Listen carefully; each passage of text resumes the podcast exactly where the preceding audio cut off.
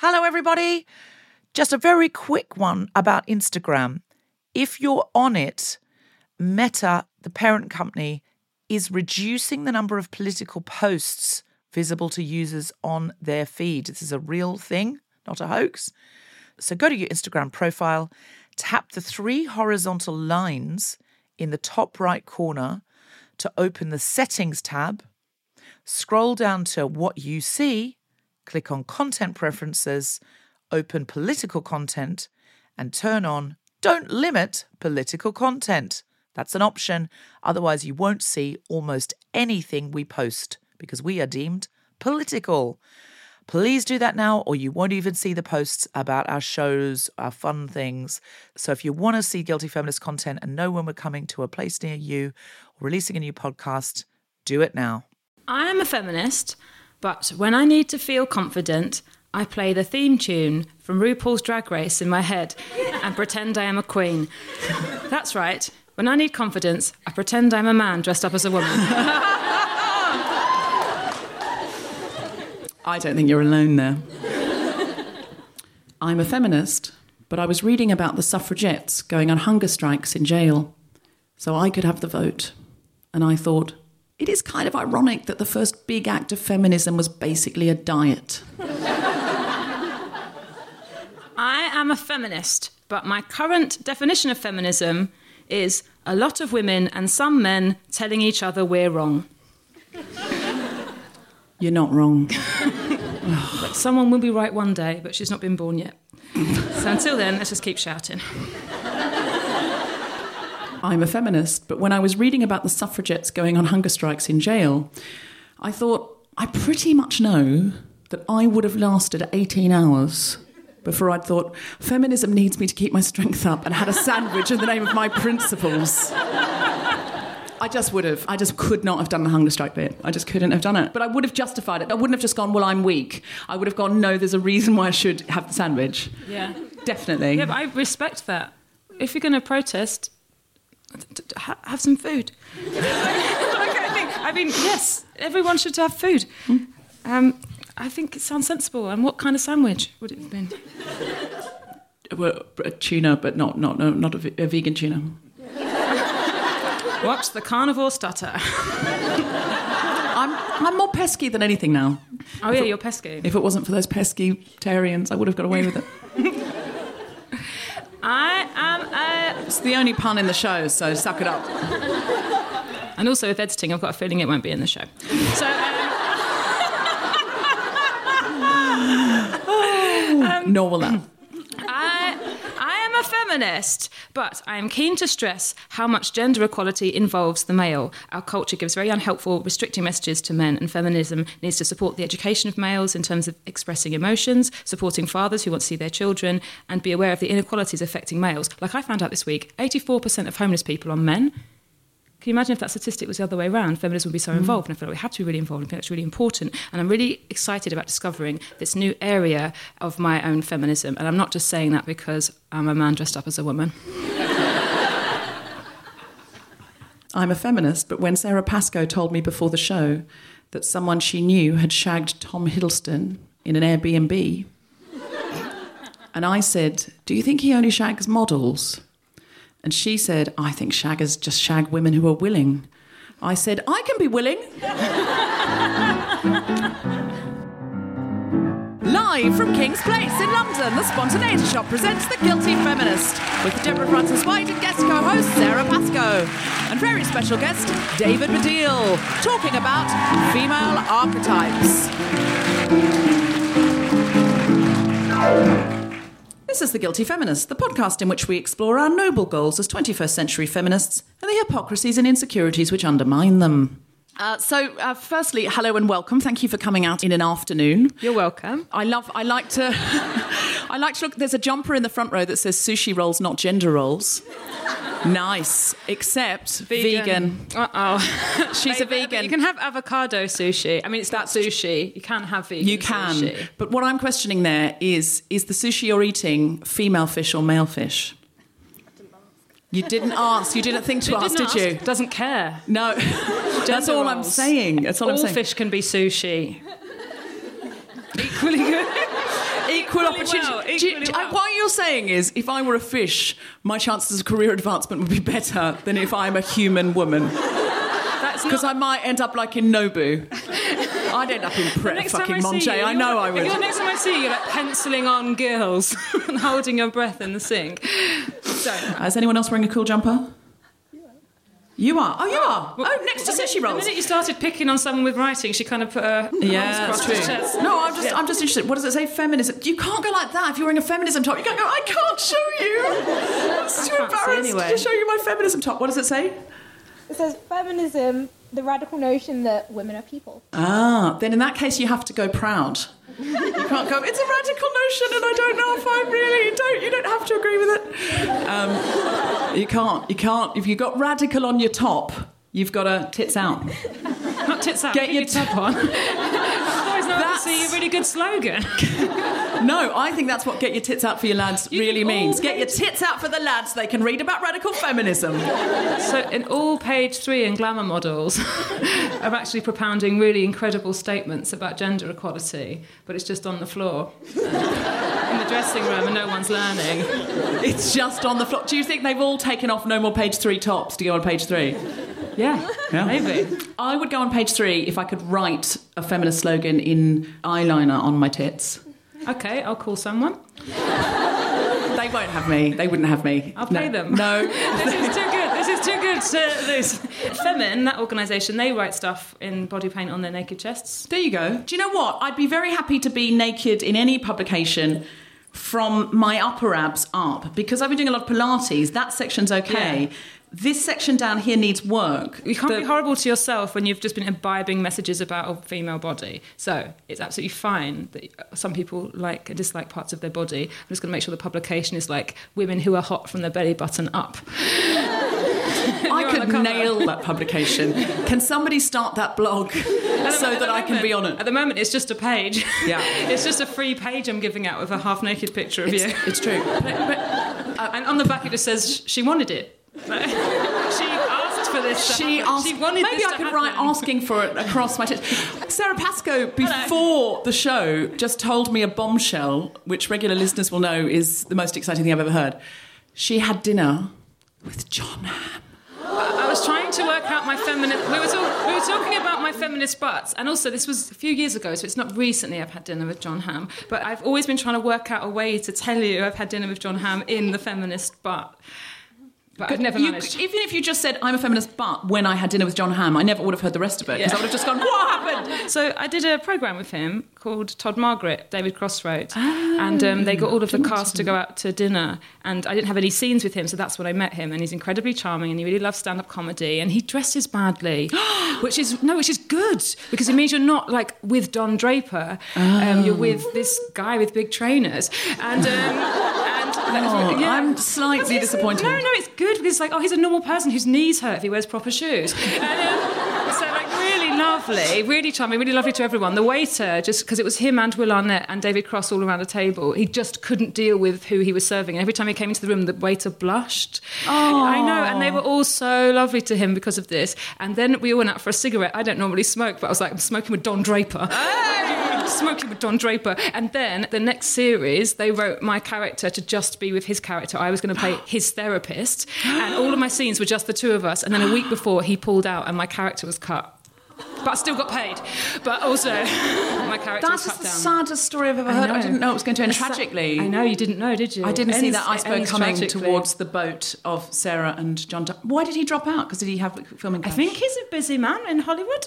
I think, he had better things to I, do. honestly, if that had happened to me, I wouldn't have got out of bed ever since then. If I'd been told I had one-on-one scenes with Jon Hamm, Okay, I think we've got other things to live for, Debs. no, Why are you trying to destroy don't- me? Like, go to bed. no, There's, no point, saying Sara. Back to bed. no. I'm, I'm just, I'm just saying I love Jon Hamm more than you, clearly, because you're up and around. Ah. you're living your life and getting on. That's true. He actually asked me, had I ever been on a podcast?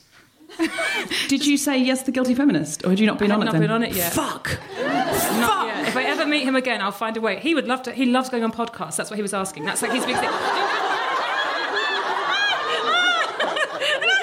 You know him. You know him. You know him. Tweet him now. Tweet him now. He's not on Twitter, is he? No, Find him not- now. Find him Twitter. now. It's not Twitter. Oh my fucking god! Now, We don't normally have men on our podcast, but we've got one today. Exciting. I know it's never happened before. I think it's really exciting because the topic that we're talking about is archetypes of women and female archetypes, and it feels for the first time like something I'm interested to have a male perspective on. Indeed. My entire life, I've never cared what a man's thought. it's basically what she's now saying. I'm slightly interested. So yeah, so I said to Sara, who should we talk about female archetypes to? And she said, I suggested a very, very bright person who's got an incredible show on at the moment called David Baddiel. and I said, what the football's coming home guy? and she went, yes, yes, yeah, because he's got it. this amazing show. So I went to see the amazing show, and really, it is interesting because David has a unique perspective on his mother that I think I've never heard a show like it before. Absolutely, before. I think that's why it's been so popular. Is a lot of the things that he's talking about very, very openly, but very, very well thought out. And I mean, the mother-son relationship's really fascinating. Anyway, to hear it from a male perspective, I thought was very interesting. Yeah, it kind of blew me away. I've thought about it a lot. But he's not coming on yet. Uh, so you're going to have to wait for that excitement because we should do our challenges Yes. very quickly. Yes. Okay. Um, so- what was your challenge? I decided to think a lot about the Madonna whore dichotomy in terms of the idea that you've got this kind of virginal woman who's perfect and motherly and nurturing, and then you have this other woman who's kind of salacious and sexy. And the problem with both of them for me is that it's about other people projecting, it's about what you are to other people. If you mm. do fit into one of those roles, culturally, I think that's happened quite a lot. But it's always, it's never about her and her subjectivity. So I thought I'm going to find a third one mm. that is completely about her, and I have and it's called The Masturbator. So you now have Madonna, the whore, and the masturbator. So she is sexual, but only for herself. And she is nurturing and kind, but she's also very busy with her hand down her pants. And, and I was thinking about how it's the exact opposite of being there for other people, because the thing with masturbation is that the entire world exists in a way as stimuli for you in terms of your imagination, but the pleasure is all yours. And then I started thinking a lot about, um, because I'm single, like treating masturbation more like something that I would do with a lover. Like I would make lots of effort if there was a real person in my bedroom. So I just started doing the same things by myself. And I um, really hope my flatmate doesn't listen to this because she will find out wh- where all her bath oil has gone. Um, yeah, but essentially, that's I've had a very wanky week for feminism, and I don't feel guilty. I am so making you a t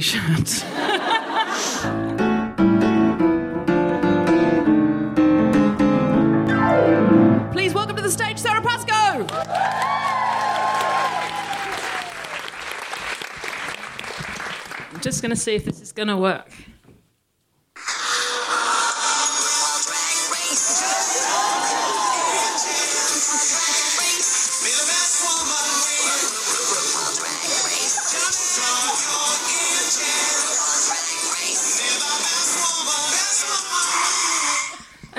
Happy you are if you have that in your head at all times as you're walking around to make you feel better. Now, I'm aware lots of people still haven't seen RuPaul's Drag Race.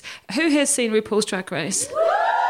That's it. There's two types of people: people who haven't seen RuPaul's Drag Race, and people who love it more than their parents. And there's, there's really not that much in between. So my journey, my journey with RuPaul's Drag Race was that everyone kept recommending it to me, and I didn't want to watch it because it's men dressing up as women, and I considered it entirely insulting and stupid. And then when people kept going, "No, you would really like it. I think you'd really engage with it," I was like, "Right, okay, I am going to watch RuPaul's Drag Race. I'm going to watch it with a pad and a pen. I'm going to write down everything that offends me, and the next time someone recommends it, they're going to get a live TED talk on gender assimilation in modern times because I'm a fun lady. And, um, and uh, so I sat down to watch it with my pad and my pen. I genuinely did, and I found it so incredible as a show. Now, partly it was because there were all of these stories and all these voices that I had not heard before in terms of the mostly gay men who were taking part in the show, their journey into drag, their journey to coming out to their families, also their relationships with their father, which are even more fucked up than like women's relationships with their fathers.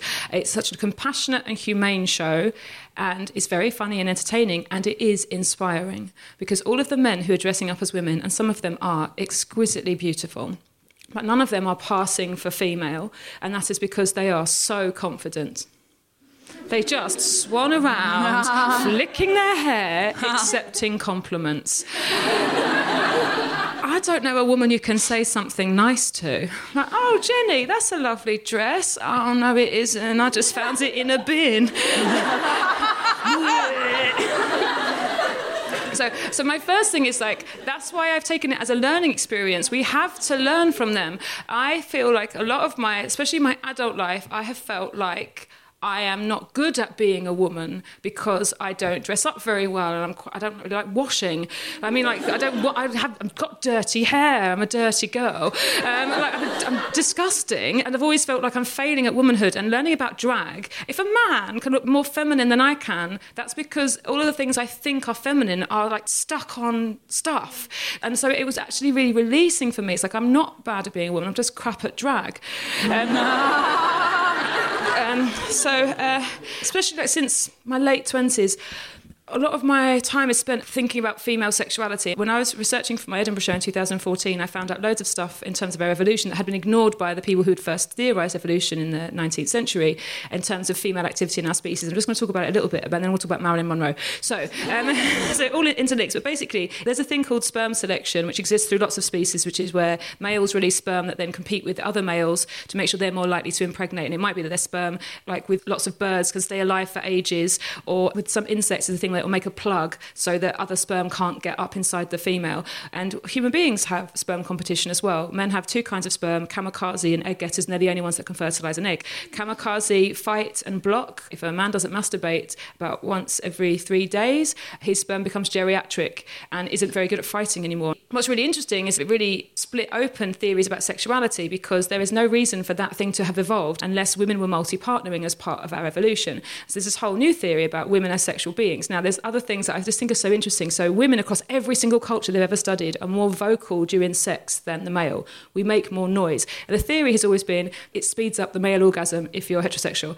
Um, so, not that if you're not heterosexual, it wouldn't speed a man up. I'm sure, I'm sure, I'm sure it would. What I'm just trying to say is I'm talking about things in a very heteronormative way. I'm just obviously I'm talking about a man and a woman here. So, um, the theory is now that women do that so that local men can hear her and know that she is having sex and might be up for some more afterwards. yeah, so it's literally the equivalent. It's like as a woman's just like calling out to the guys in, uh, like, "Don't worry, mate, he'll be asleep in a minute." Um, and so, and, and, I'm sure you're quite aware of this, but um, male and females in our species react very differently to orgasms. With men, it has, have a very sedative effect and it gets them very sleepy, whereas women have a thing called heightened arousal, where we stay aroused in an aroused state for several hours, and we can be stimulated to orgasm again and again. And the theory for that is that we multi-partnered and we kind of roamed off and had more sex. The theory is literally that men fall asleep so they can't stop the woman leaving. Um, yeah, so it's really fascinating. I thought it was important to say. The reason I want to talk about Marilyn Monroe is I walked past a salon on Oxford Street that has a massive picture of Marilyn Monroe kind of in the waiting room. It's a black and white, very classic Marilyn Monroe, big lips, beautiful eyes, looking sultry. And I had just listened to a podcast about Marilyn Monroe and found out lots of things I didn't know. So she had endometriosis. Um, it was the reason she had so many miscarriages. She couldn't work when she was on her period because she had so much pain. It was written into her always when she's on her period, she can't work, she's in absolute agony. It was the reason she took so many uppers and downers and pills right from a really young age. Endometriosis is really common and it completely cripples some women's lives and it's still really, really terribly. Doctors don't know about it. They don't tell you that's probably what you've got. And just in case you don't know, what it is is that the lining from your womb little bit little cells every month come out of your fallopian tubes. Now it happens to all women who have wombs and those cells attach themselves to other organs. Now, this can happen to any of them all the way up to your brain. It then means that when your body is given hormonal cells and it needs to contract the womb and get the womb lining out it does that on the other organs. So you get pain throughout your body. And actually, if you have them on your brain as well, you can have a lot of mental health problems as well. So it's a really, really terrible thing. The other thing Marilyn Monroe did was do enemas before jobs. So she had a flat stomach. Her contract had her waist, all of her measurements were owned. She couldn't change them or she could get sued. When she was filming, she'd put stuff up her bum and that would make her shit herself. And then she would have a flat stomach for filming. And it's so incredible that this woman is kind of set up as this ideal of femininity. Well, it's periods and shit, guys. When um, they did her autopsy, her bowel, her lower intestine was smooth because she'd been doing so many enemas and she was putting drugs up her bum, so they got into her bloodstream quicker. Anyway, I know this sounds gross, but I think it's really important that we prick these things that other people are having a better time and being more perfect. She was absolutely miserable. Apparently, in between every scene of Some Like It Hot, she cried, and she cried because she just had a miscarriage and her heart was broken, and because she couldn't bear how stupid this character was. The character she was playing, an intelligent person who wants to be an actor, she couldn't tell that these were men dressed up as women. Mm. Like all of the time. Which brings us back to drag again, uh, somehow via Marilyn Monroe.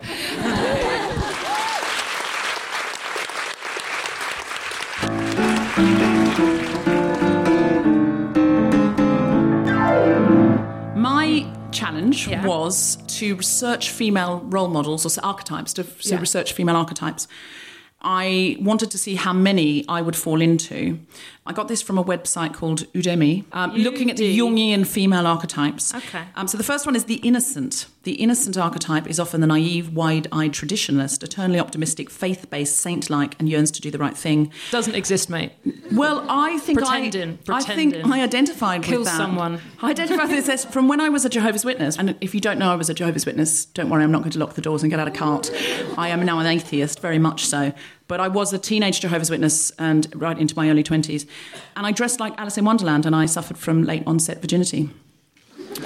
Um, then there's the hero. The hero is a common archetype. Uh, it says here in action TV film, The Lady Rising from the Ashes. Famous hero archetypes include Joan of Arc, Lara Croft, um, that one from the Hunger Games. Oh, so two fictional and one mentally ill. And I thought to leave the Jehovah's Witnesses, that's what I had to do. I had to become the hero. And recently, I went to Canada to help a young man who'd heard my Radio 4 show about the Jehovah's Witnesses, which, by the way, is on BBC Radio 4 Extra at the moment, which I guess means it's on iPlayer again. I went to find this young man in Canada and help him out of the cult without a judicial proceeding, which means everyone has to shun you. So I feel like I have been the hero. The orphan is a regular girl and is often working class, desire to belong, feel seen and be loved. Their main desire is to fit in. And I think I was an orphan for 10 days in the hospital when my biological mother left. And my father always used to say the first time we saw you, you were blue with the cold and so thin. Last fucking time that happened, I'll tell you that for nothing. Um, the caregiver and nurturer. Uh, this is a mother figure archetype. It's uh, someone who has a tendency to save, feed, or put everyone else's needs before their own. Mary Poppins is a famous caregiver, uh, and Maria from The Sound of Music, both nannies, and I was a nanny. Oh, yeah. And I have what I call a fairy godmother complex. Because if you were to say to me, "Could you read my screenplay and just you know give me some notes?" Yeah. I would find it so hard not to also start up a Kickstarter for you or introduce you to my best contact at could Film you 4. write my screenplay for me? I would, I would, I would don't do that. one. I, don't have one. so- Oh, fuck, I love being functional in people's lives. And I know that comes from shunning, but I feel like if I'm functional to you, you will keep me adjacent. Hmm. Yeah. And I know that's a deep, dark psychological That's problem I, that Daniel That's why I always pay for everything in relationships. Is it? Yeah, same thing. My mum trained me to do it. My mum had no money, but she was taking out credit cards in her name so that she could still buy men's stuff. And she's like, if you buy them stuff, they stay. I've still got mobile phone contracts and ex-boyfriends' names. Let's move on. Yeah. Uh, the rebel, they believe in shock value, rule breaking, shaking up the system. This is like Rizzo from Grease. I have never really been this. I think adopted mm. children who end up in cults are by definition eager to please and be liked. Yeah. I think the guilty feminist is my best effort to say, fuck you, I won't do what you tell me, mm. but.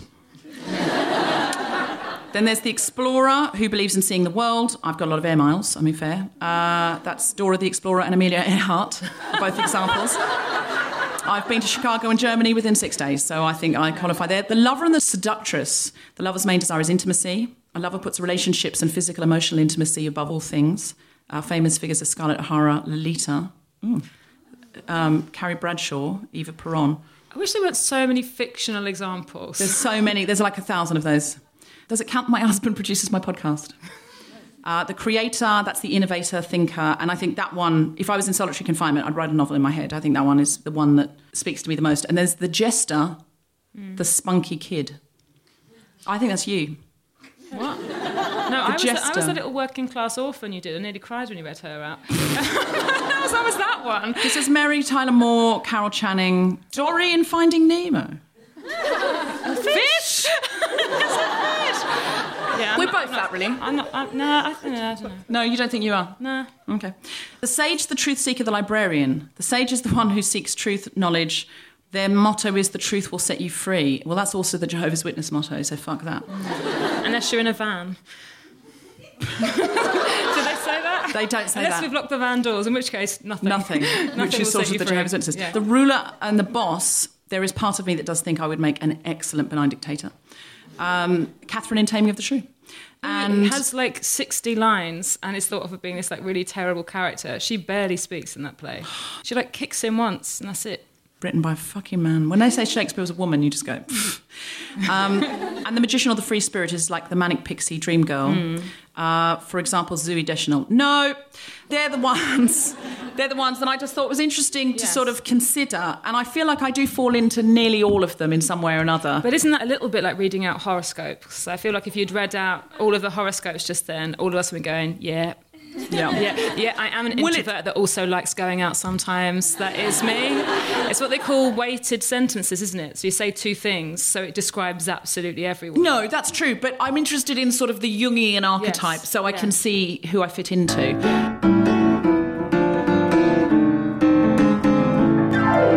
Please welcome to the microphone, Deborah Frances-White.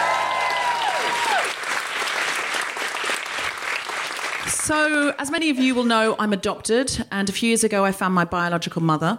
And in the first conversation I ever had with her after we did the niceties, I asked a question that I had brainstormed very carefully to get the wording right. And the question went like this What can you tell me about my father? And she went, Oh, oh I'm sorry to tell you this, but he was married to somebody else. And I said, Oh, Devon, I've always known that. She said, Who told you that? I said, Oh, my mother told me. I guess my mother told me when I was old enough to understand. So I would know that she had no choice but to give me away. She always used to say, Well, she couldn't have married the father because he was married to someone else. And I said, It's fine, it's fine. I've always known that. She said, Oh. And I said, No, no, no. I always imagined like it was kind of glamorous in a way. Like you were this young ingenue and he was like a cad like Don Draper from Mad Men. She said, Oh, yeah, I guess he was a bit of a cad. I said, What was his name? She said, What are you going to do with it? I said, Probably just a little light Googling. She said, The thing is, I don't think I told him. I said, What? She said, I don't think I told him. I said, I think you'd remember if you had. That's a conversation that had come back. I'm knocked up, you're married to someone else, what are we going to do? I said, Devon, if he doesn't even know about me, he's just a sperm donor. I said, "Ah, just, just tell me his name. She told me it was an Irish name. And I can't tell you what it is, so let's call him Patrick O'Malley. She said, What are you going to do with it? I said, I wouldn't worry, Devon. Even if I did give him a call, he probably gets calls like this every week. He's probably got hundreds of kids. She said, Yeah, he probably has. and I couldn't find anything out about him, and I thought, Well, that's that. Cut to, I'm in New Zealand and I have met my three biological sisters. Now, Mel, the middle sister, she is um, forthright.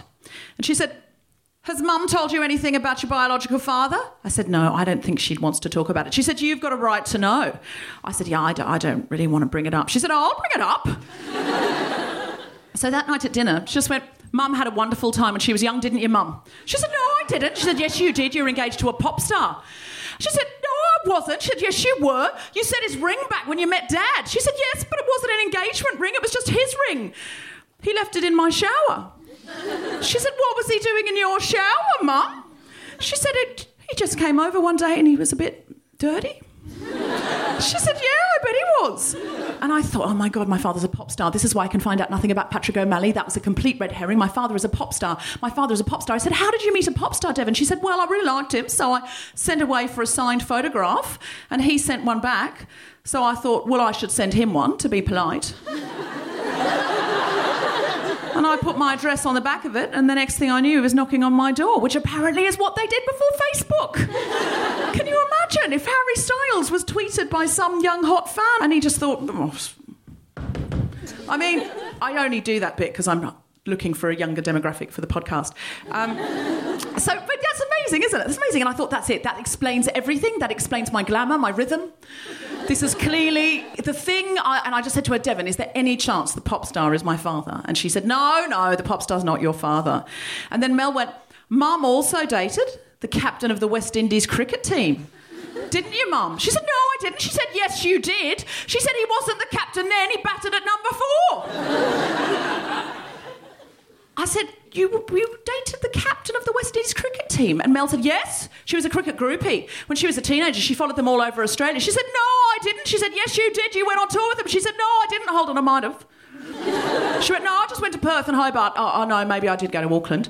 I was like, What? What? And I said, uh, I said, Devon, is there any chance that my father could be the captain of the West Indies cricket team? And she said, Deborah, the captain of the West Indies cricket team is black. I don't know a lot about sport. I said, How'd you even meet him? She said, Oh, I worked at a hotel. Then I was a receptionist at a hotel and they all came in there. They all came in there. James Mason, the film star, came in there. I thought, Oh my God, James Mason is my father.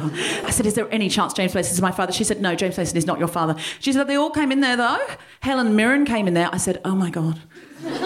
Please tell me that Helen Mirren is my father. She said, she said, Deborah, I pretty much can guarantee you Helen Mirren isn't your father. I said, Should we do a paternity test though, just in case? And she said, You remind me of my father. He was always wanting to know. When I got pregnant, I wouldn't say who the father is because he wanted to beat the man up. So she said he used to come and visit me in the unmarried mother's home, which was the sad dormitory of shame that she had to be sent to so the neighbours wouldn't see that she was showing. And she said every time he visited me there, he'd always say, Who's the father? Who's the father? Because he wanted to beat the man up. But I would never tell him. And then she announced, and this is where it all gets a bit Jerry Springer, that she was going to fly back to Queensland, where she was originally from, and go and see her father 24 hours before I was about to arrive in the same location. And this is why. She had never once discussed with her parents from the day she came home from the unmarried mother's home to that day my existence. They had just pretended it hadn't happened. And she said, I'm going to go home, I'm going to go and see my dad, and I'm going to tell him you've come back because I want him to meet you. And I went, Devon, you don't have to do that. She said, No, I want everyone in the world to know that you're my daughter. And I thought, mm, You don't need everyone in the world to know. you need him to know because he made you feel ashamed. And my main concern was this man was 92 years of age with a serious heart condition, and I look exactly like his dead wife, Audrey. And I thought, he's going to open the door and I'm going to be the last thing he ever sees. anyway, he opened the door, he had tears in his eyes. He said, Oh, thanks for finding us. And we sat down and we talked, and he told me about how he'd met Audrey. And Audrey, he clearly saw as an angel. He said, War had been declared on his 19th birthday. He'd been flown out to train as a communicator on a fighter plane. Audrey had been on the ground and he'd been in the air, and he'd met her, and the first time they'd ever spoken was in Morse code. And he said, We spoke in Morse code all our lives. We didn't want the children to know what we're talking about. We'd tap it out on the table. and he clearly adored her, and, you know, it was wonderful talking to him. And then I said, Are you glad I came back? Did you always wonder what happened to me? And he said, No, never really thought about it, to be honest. you know, they've let women into the Lions Club. I was like, what? He said, yeah, the Lions Club. The Lions Club's like the Rotary Club. He said, yeah, they've let women into the Lions Club. I was against it. We're all against it, but they're in now and there's nothing you can do. I had a quick Google. They let the women into the Lions Club in 1987. and he clearly just didn't want to talk about it anymore. But then later on, I was chatting to someone else and he came over and he sidled up next to me and he said, uh, Yeah, I remember when we took Devon to that place, that unmarried mother's home. I remember. Best thing for her. No one cares what you do now. But they did then, so that's what you did. No one cares now. But you, they did then, and so that's what you did. And I looked at him and I thought, huh, I think you're pretty happy that you now can look at your grandchildren and they can be whoever they want. They can be gay, they can be married, they can be unmarried, they can be pregnant, they can be not pregnant. And I think the patriarchy has as much a hold over you as it did my birth mother, as it did anybody. And I had this real moment of connection with him. And in that silence, he just looked at me and then went, You know, they've let women into the Lions Club. Thank you very much.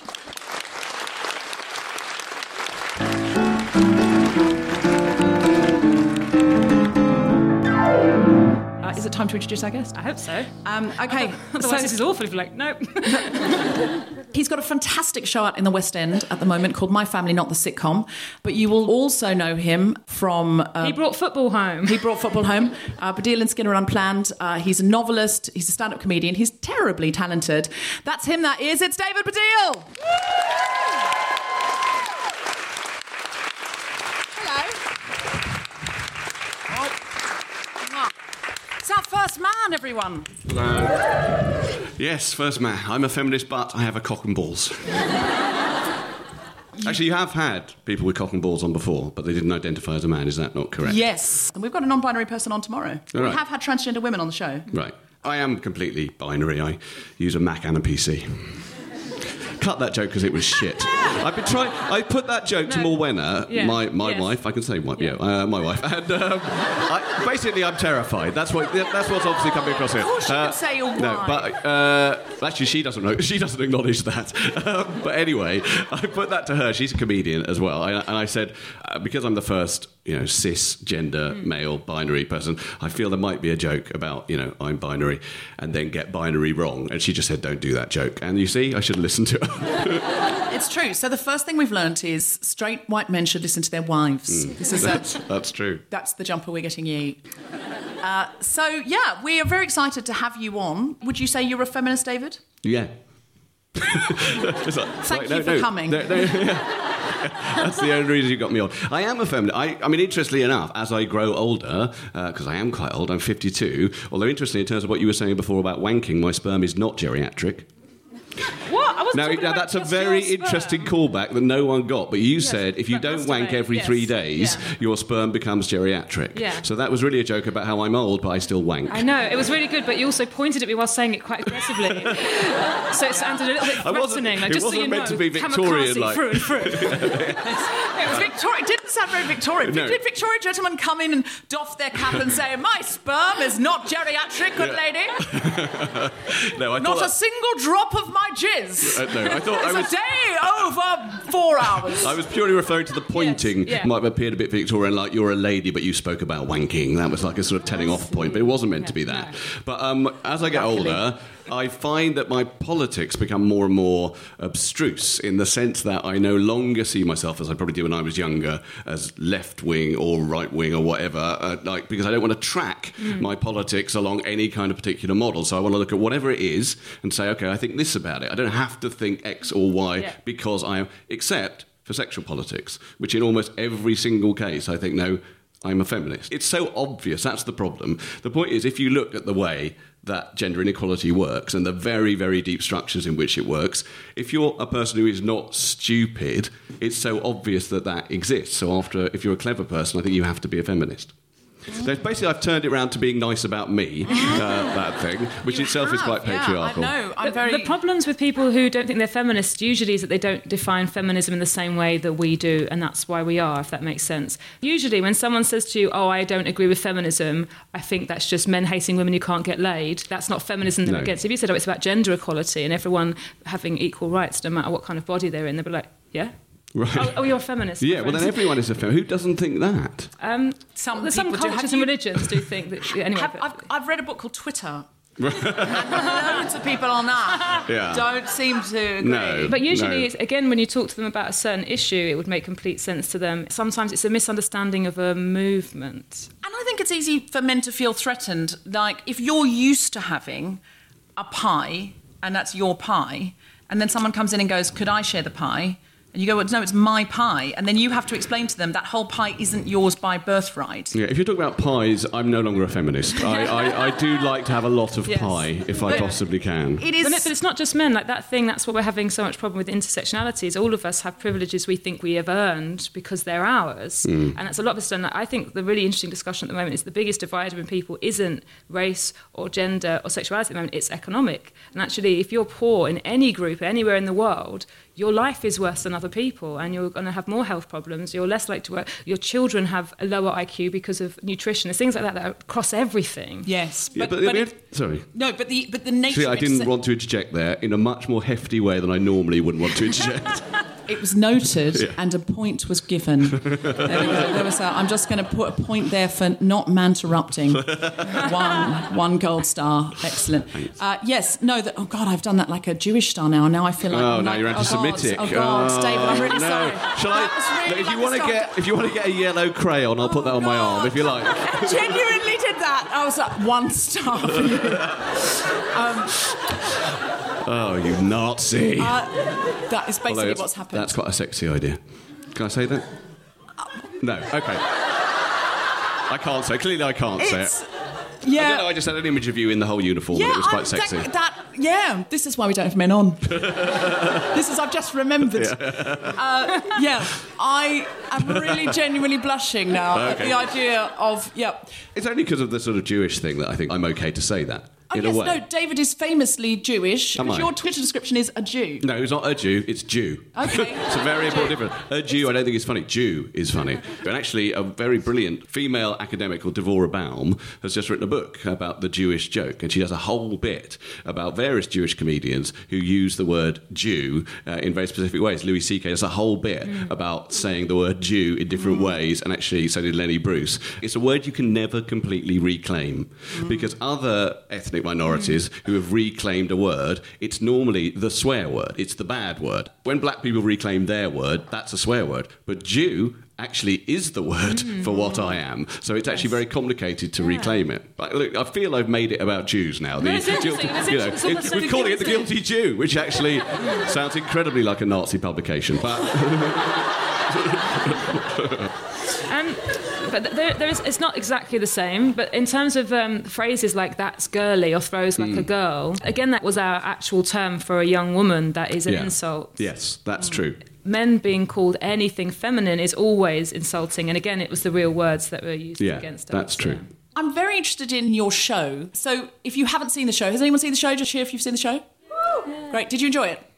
Yeah. Great, super. See, you've already got fans, David. Yeah, it was only about four, but nonetheless. No, that's good because the That's rest good. of them haven't bought a ticket yet. Those Oh, people who true. cheered are dead Yes. to you. You're right. You're, so, you're already- brilliant with that. The commercial demographic. Yeah. You're very, very good with that. Listen, anyone who's seen the show can leave now because David's already sold you a ticket. That's true. Um, what's interesting about it is that David is talking about the infidelities of his mother. Uh, who's passed away, but talking about them in a way where he owns the story but doesn't own her sexuality. Yeah, it's a love story though. The infidelities, I think, makes it slightly misleading in terms of lots and lots of people. It's one man Hmm. outside of her marriage, which is also another love story, and also, and the reason it's so perfect for comedy is that all being told via her son, the awkwardness, embarrassment already of the kind of a, a parent's sexuality, and you have it from your, your parents, and then also this other relationship. Yeah, the other thing that makes it perfect for comedy is the man that she was in love with was a golfing memorabilia salesman, and as a result, my mother turned our whole lives over to golf. Okay, our house became essentially a shrine to Lee Trevino. Uh, So a lot of the comedy comes from the eroticization of golf in my show. Yeah. I would say. The show is, I think, that point of view is, is one of the things that makes it, I guess, interesting to talk about from a feminist perspective. It's about my family in general, so it also includes a lot about my dad's dementia and a lot about how we remember the dead in general. And so there's quite a few things that are taboo breaking in normal terms, but I always know when I'm doing that show that the thing that people are shocked by is me talking about my mum just shagging. My mum shagging quite a lot with this bloke. I talk about her shagging my dad as well. I talk about her masturbating. And my mum as a sexual being, a son doing that. It, it seems incredibly medieval. That should be a taboo, but I can feel it mm. in the audience that they're amazed. And I do it completely without judgment. Yeah. I mean, with absolutely no judgment. Also, you show a moment that I love so much about from your unplanned show. It's you and Frank, and your mum's the person doing the secretary writing up on the side. Yeah, that's right. Basically, I mean, I don't want to give too much away because it is a story, and, and there will be spoilers if I tell too much. But basically, at one point, I make a joke about my mum because there were three brothers in our Oh, yes, family. yeah, yeah. Uh, my mum only having had sex with my dad three times, and my mum. I should say this is a program called Baddiel and Skinner Unplanned. My mum was on the show. She was the secretary, which is the person who used to write stuff down. We would pick someone out of the audience to do that, so they would write down the subjects we talked about that week. So I make a joke about my mum having had sex with my dad only three times because there are three brothers, and she says, "How do you know they were all from your father?" Now, that turns out to have a lot of resonance in my show, but I then say, and you know, I put myself at your mercy now, guilty feminist audience. I then say, Mother, that's not really defending yourself, that's just calling yourself a bit of a slag, right? And she says, It's not that, it just suggests I had a good life. And I kind of love that. Yeah, I think that's mean, absolutely brilliant. And, that, and that's that. As your mum as a character, you want to applaud it. It's so fantastic. Yeah. It's really, really brilliant. No, it is really but brilliant. The, the, interestingly, your radio show, that exact same thing about the sex, must have had sex four times. Is Oh, the that's reason interesting. That your radio show. So, fact, I should, I'll explain Yes, it because you don't know about this, do you? Because you were on it. You were on the very episode, Yeah. uh, I think. Well, Sara, Sara was on it quite a lot. I did a show uh, for Radio 4 that some of you may have heard of, mainly probably through the scandal that happened, called Don't Make Me Laugh. And it was a show that I hosted in which comedians had to talk about obviously funny subjects, I mean, really stupid, giggly Mm. subjects, whilst trying not to get laughs from an audience. And if you got a laugh from the audience, the mic would pass to the next comedian. So we were doing that show. It was going really well, and it was on Radio 4 at 6.30. And then one of the subjects we had was, and we always had a voice saying, There is nothing funny about, to introduce it, there is nothing funny about the fact that Her Majesty the Queen must have had sex at least four times. Right? So we did that, and then rather stupidly, that particular round, that episode went out on the day of the Queen's 90th birthday. And Radio 4 had more complaints than they've ever had for anything else, and that show has since been banned. It's been banned. It's, it's, I know, I'm 52, I'm a sex pistol, it's fantastic. But nonetheless, the show was going out, it was its second series, it had been promoted from 11 pm. It was always quite an edgy show. Yeah. And it was promoted from 11 pm to 6.30, and I think we'd had two shows had gone out, and then that show went out. They immediately wiped that show from iPlayer, so it's gone, you can't get that show, and then demoted the rest of the series to 11.05, and then didn't recommission the series after that. But the Mail, which completely got behind the what is this vile show Ban doing? filth. Yeah, this ban, this filth, it's terrible. And Her Majesty the Queen, she might have been listening. It's on just after the Archers, or whatever. Uh, you know, they went crazy. Now, the joke that was referred to as the absolutely unacceptable joke was that in an effort to stop the audience laughing, Russell Kane, a comedian who was on the show, tried to make it political, quite a clever way of stopping the audience laughing, because that's what you've got to do. So he said, every time a new head emerges from Her Majesty's vulva, it makes me think of republicanism, right? So that was it. I remember being in the edit and saying to the producer, oh, is this going to be a problem? And he went, nah, it'll be all right, won't it? They'll, they'll comply it, the lawyers or whatever. So we put it in, and honestly, that has been repeated over and over again by the Mail and by the right wing press as an example of something awful. Now, if we'd made a joke about the Duke of Edinburgh's penis, and I know he's just retired, so sorry, Phil, if you're listening, uh, but you're going to have more. geriatric sperm. I'll tell you what, we'll put this out and he'll die the same afternoon. And this show will be cancelled. It won't. It'll be celebrated, I think, as a as a wonderful thing. I think Duke of Edinburgh may be spending more time with his penis now that he's retired. I don't know, but either way, Yeah. I think. No, you're, you're absolutely right. So what's very interesting about it is actually it was an anatomical comment. That wasn't the point of the joke. It wasn't trying to be disrespectful about her. It was actually treating her as an absolutely normal human being who had given birth to children. Yeah. And so the offence found is very questionable. Like, oh, it's is it that being a woman is disgusting? Yeah. Is that what's going What- yeah. Well, it's the word vulva, isn't it? Yeah, but even that, I mean, you had to discuss. yeah, you probably don't yes. remember, Sara, Yeah. but you interjected at that point. That was part of the thing, is that comedians could raise, you know, no, no, that's a problem by talking about whether or not vulva was the correct word in that circumstance, and we all agreed it was. I think Yeah. in the end, so he wasn't even using any kind of silly word for that. Yes. Region. No, Uh, I'm sorry, I've got, the, I've got the Queen in my head Right, now, yeah. thinking what's right for the Guilty Feminist podcast, what's right for Buckingham Palace. I'm thinking now, that's quite, that's a difficult Venn diagram. It's, it's a difficult crossover. I assume Her Majesty does listen to the at least the odd episode of The Guilty Feminist. oh God, yeah, yeah, I'm sure she does. It is on Her Majesty's internet, after all. yeah, yeah, yeah, yeah. I wonder what she would say. I'm a feminist, but about the Queen. Oh, that's I- interesting. I, own all the other women. and, and swans.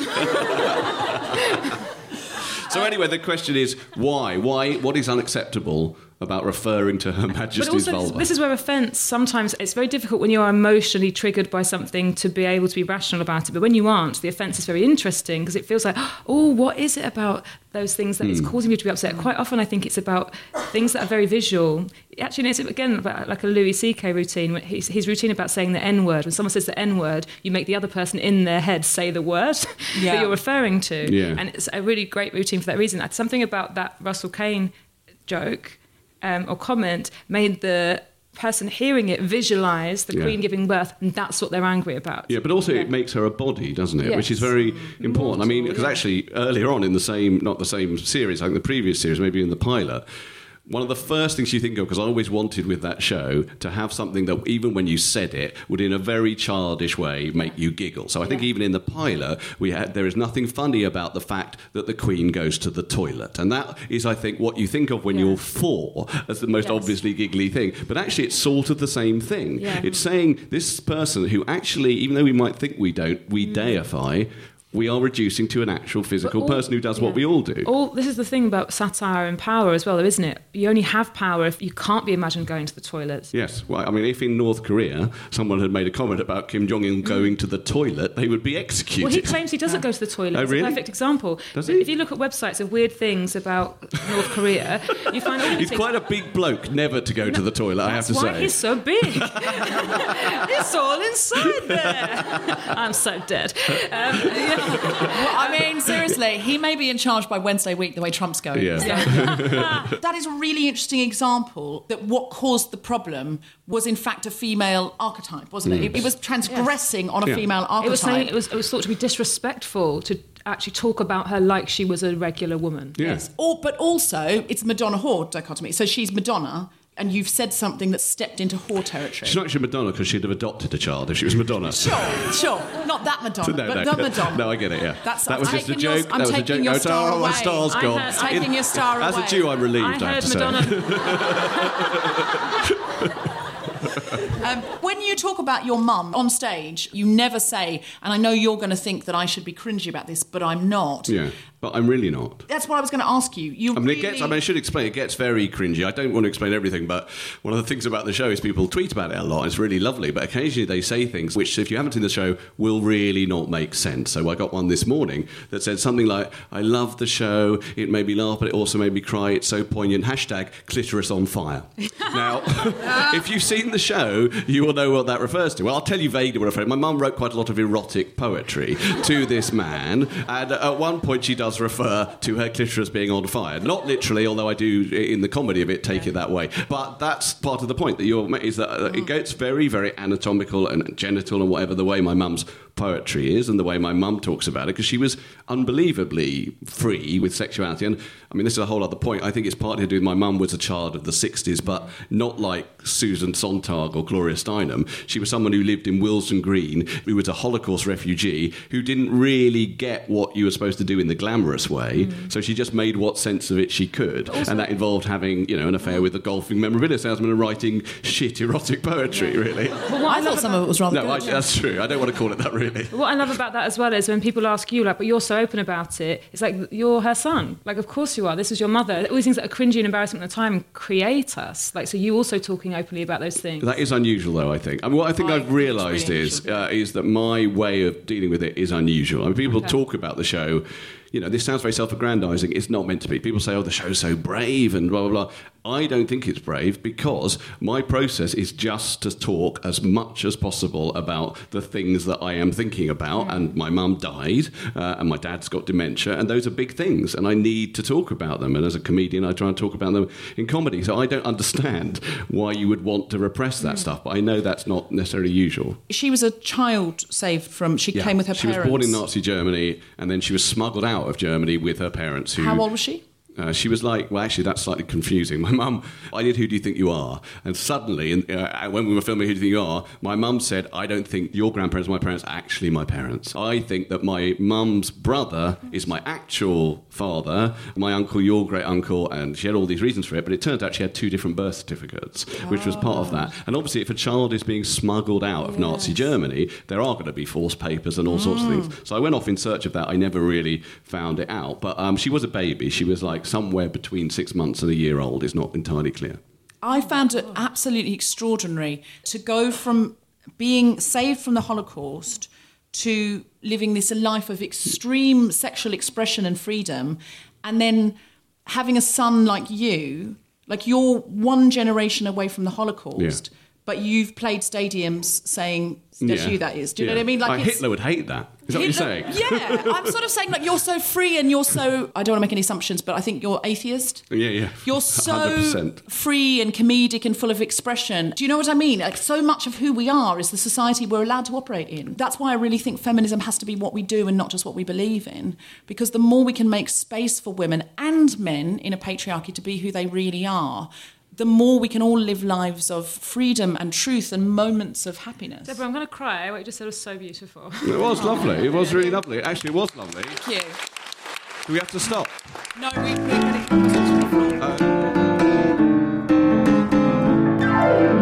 Does anyone have a question? This one there. Uh, you've spoken a lot about female archetypes today, and I'm a business owner, and I was wondering how you would suggest battling against them in the workplace. Uh, battling against archetypes in the workplace. Do you have a specific example? I, so I'm a business owner. I have quite a few competing businesses that are male owned, and I am therefore maybe looked upon as slightly less knowledgeable, put down in the workplace. Um, that I won't maybe make as much of myself as others will. So it's quite difficult to battle against that. I was wondering if you had any advice. It's really difficult what you're going through because the only thing you can control or change is yourself. And that's not to say who you are is wrong. So there's two things. You either accept who you are, which might be a gentler version of a business person than they are, or the other way is to try and become more like them, which I think is something that lots of people try and do. And again, not a gender thing. If you're working with people who are always shouting, you end up shouting, or you be more flexible in how you do it. But the main thing is not to be attacking yourself if they're doing it. They do it with CBT. Like you can spend so much time thinking the negative thoughts or other people are triggering that, but that's the thing you can get out of your life. You like kind of like you say hello to the thought and then you get rid of it. Like, okay, that person doesn't respect me. I respect me. Who cares? And it might be that that will just make you enjoy your job more because that's the main thing is you should love doing it. I'm, I'm doing a day called Include Yourself, which is a guilty feminist leadership event for women, and I would suggest you come on that. But I would say take up space and assume inclusion. What we tend to do is tentatively request inclusion, go, will I be included here? And that's the product of our experience, or at least the experience of our tribe. David, I'm going to ask you to answer this question. Okay. How do you do what men do? Because you're a very confident man. You don't request inclusion, you Hmm. No. assume inclusion. Okay. I think you have to, don't you, as a stand up comedian to some extent, don't you? Yes, but you do it more than I do. What is it that you're doing? Do you know what you're doing? No, uh, but I would say only one thing about me, which may be easier for men given the patriarchy. I don't know, but it is certainly true about me. So I can only speak for myself. I mean, as a comedian, I have incredibly little range. Right, I can hardly do a funny voice, and the reason for that is I am ridiculously comfortable with who I am and ridiculously uncomfortable with being anyone else than exactly who I am. That thing, T.S. Eliot said this thing once about how people create a face to meet the faces that they meet. I cannot do that. It's the only thing really that makes me feel deeply anxious and uncomfortable is trying to adjust who I am for the person that I'm speaking to. That's why I can't do any even any voices or whatever. Like my dad is Welsh, I can't even do a Welsh accent. So I think that helps with confidence because I think if you are an absolute homing missile of who you are, then in a way you don't feel the nervous anxiety of like, am I being the person I should be in this circumstance? So for me, that's that, and it might be easier for men. I don't know. So inflexibility is Yeah. David's answer. Yeah, yeah. Be who you are because you literally cannot be anyone yes, else. that is what I'm saying. Um, he was That- actually it's saying kind it's, of it's the cool. confidence thing. It's the confidence thing. If you're not questioning who you are, you aren't walking into a room with the same anxiety. That is something that everyone can build up. I mean, I do see it hmm. almost as a condition of being, and sometimes I'm going to use the word disability. Now, that's obviously ridiculous in terms of people with actual disability.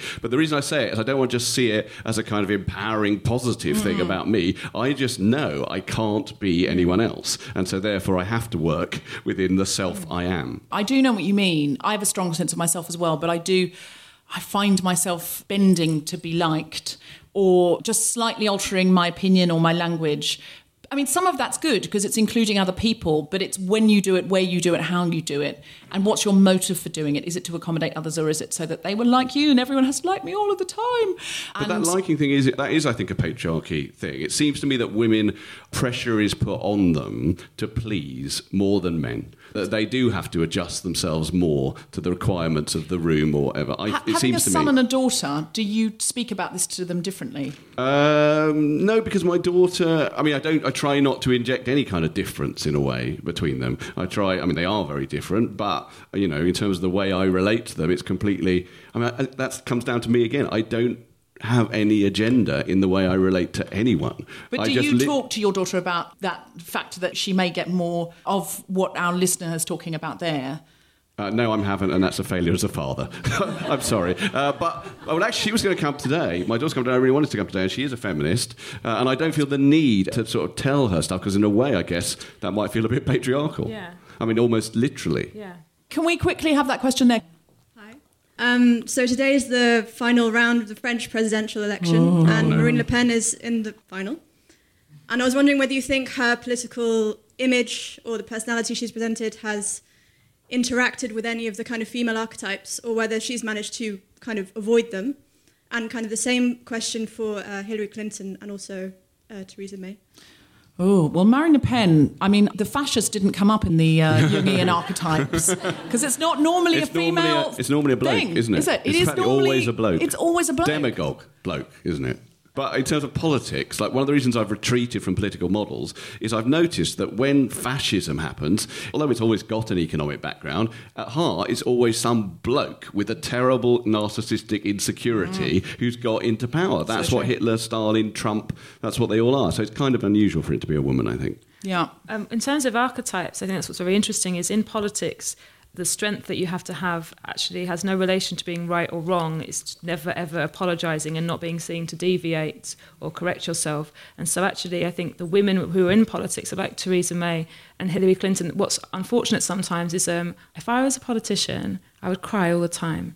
And I'd be a really good politician, but I'd also find something so incredibly sad in terms of compromising or not being able to win or not being there yet or not being able to find the money. Someone's going to be affected. You can't make everyone happy. The world is not fair. Some people will have a better time, and how do we make it slightly better? And I would be seen to be really weak because of that. But in mm. real life, I think that's a strength of mine. Like, I mean really well and I'm doing my best. And politicians, it's never that. Theresa May, obviously, she's the one I'm most familiar with.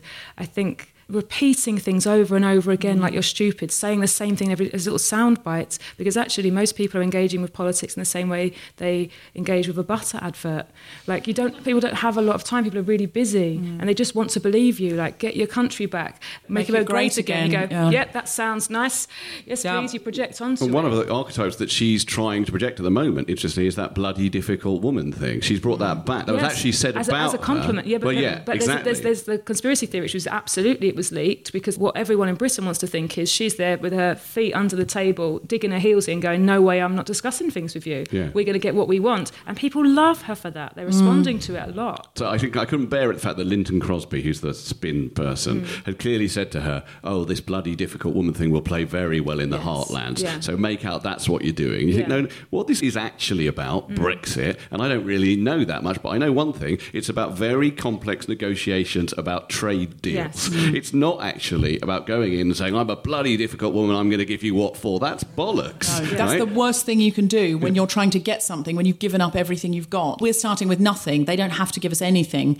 So why don't I start by insulting them? Yeah. If you were on a date and that was the starter for 10, Yeah.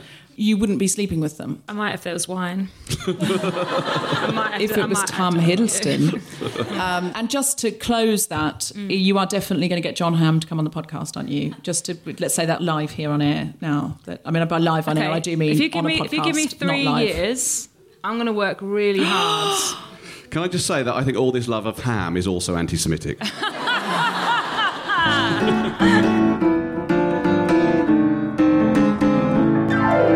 So, do you have anything to plug, David? Uh, well, my show is still happening. It's happening until June the 3rd. My Family Not the Sitcom at the Playhouse Theatre. And I would really love everyone listening to this to come men, women, feminists, but not horrible sexist people. Ah, very good, very Yeah. good. Well played for our target audience there. well played, that's it. No, seriously, do go and check it out. It's in the West End. It's a lovely night out. It's very funny. The people in front of me were whispering, I didn't tell you this, and they were going before the show, no, did David Baddiel write this, or is he in it? Like, no, he just wrote it. No, he just wrote it. I thought, oh, they think it's a play. Yeah, lots of people think it's a Um, play. they were I so do a bit. expecting. I do a bit about how people think it's a play, how they think it's a lovely play about dementia, and then it's mainly about my mum's clitoris. Um, I, I, I They, took, they did look disappointed. I Uh, took- no, they didn't. They I didn't. took my mum to go and see it, and I would really recommend that if you want to have really fun chats afterwards. Go with your mum. Yeah, uh, think- because yes, it'll bring take- up a chatty chat about her Yes. sex life. or your and dad, watch- or anyone. I think it's. A, You it's a wrote me the most brilliant email, I have to say. I mean, actually, this isn't a joke. am a I, mean, good I, I writer. cried. I know, I cried. Well, at, Sara, at Sara's email, because she said she, you're, ta- you're taking your mum. And uh, I mean, actually, you might not like me saying this because Oh, yes, I think, say. but it was such a beautiful thing to say, particularly for another comedian, because comedians at some level, much as they might actually be kind of in and friendly to other comedians, they're always slightly jostling for position. And then Sara said this thing that her mum had come to my show and said to her afterwards, I didn't realise that comedy could do that. Yeah. Right, and I really found that moving. Which I found quite upsetting when David said that because you'd also said that to me previously about my adoption show. Well, actually, they're the only two shows I've ever taken my mum to see because my mum doesn't like comedy, but my mum, uh, but she um, looked for her adoptive brothers and found them a few years ago and went through this huge process. And your one, and then and very similarly, my mum's a very sexual woman who had me at eighteen and then had a sex life Yeah. afterwards. So, guys, I just think you're both amazing. oh, we think you're amazing, Sara Pascoe. Do you have anything to plug? Um, if anyone hasn't read my book or bought my book, it's called Animal, and I'd love for people to read that, please. It's really good. If you haven't read Animal and you haven't seen My Family Not the Sitcom, you absolutely should. And also, please check out Global Pillage at globalpillage.net or come live on June 3rd and 4th. Paul Sinha's doing it on June 4th. It's going to be absolutely brilliant. Please come. Oh, do you want to do it, David? Yeah, don't know what it Brilliant. but yes. It's a diversity based comedy panel show, and we do not allow white straight men on unless they bring another diversity. And as you've established, you bring Jewish. I bring Jewish, yes. it's, it's time for that to be recognised as a proper diversity. Yeah. I will get you on June the 4th there if you want to come as well. We'll check your diary. Follow The Guilty Feminist on Twitter at GuiltFemPod. Check out our Instagram, instagram.com forward slash The Guilty Feminist. Like our Facebook page, sign up to our mailing list to get notified as soon as a new episode is released. And please go to iTunes and rate, review, and subscribe. It helps other people to find the podcast. and give it five stars. You can rate every single episode. So you might think, oh, I've gone, I've given the podcast five stars. No. Every single week, you can give it five stars. So you're asking for 500 stars. David? Let's not go back to the stars thing. You have been listening to The Guilty Feminist with me, Deborah Frances-White, guest host Sara Pascoe, and our very special guest David Baddiel, our first man.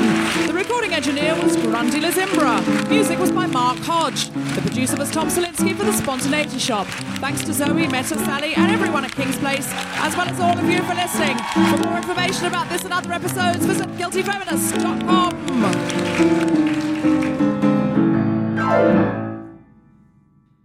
Okay, so I'm going to say live from Kings Place in London. Then you're going to start clapping. You're not going to hear anything I say. Then Sara's going to bring you to a climax, and then What do I say? you just kind of go like that. Oh. and then and then and then and then not like you. No, that's not necessary. And then and then the applause once the climax happens is going to sort of fade away rather than stop sharply. Are we ready?